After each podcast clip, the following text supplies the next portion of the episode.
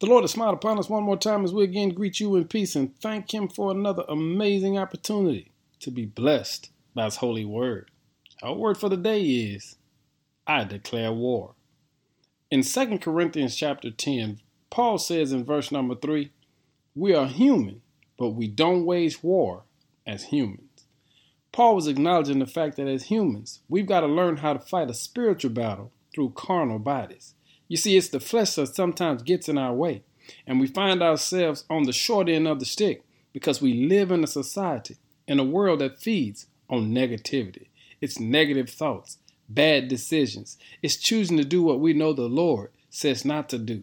And sometimes we all fall victim to going along with the ways of society. But Paul says, we are humans, but we don't wage war as humans do. He's saying today, it's time for us to declare war on the flesh, to declare war on the enemy, to allow this world to know we refuse to live life in a manner in which God is not pleased.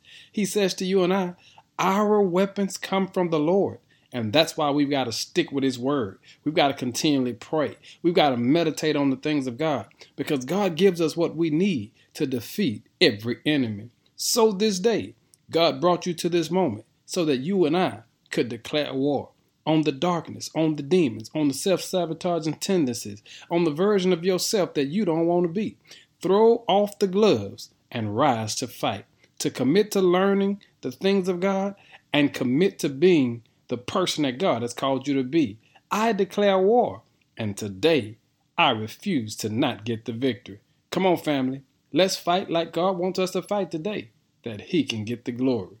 In Jesus' name, amen.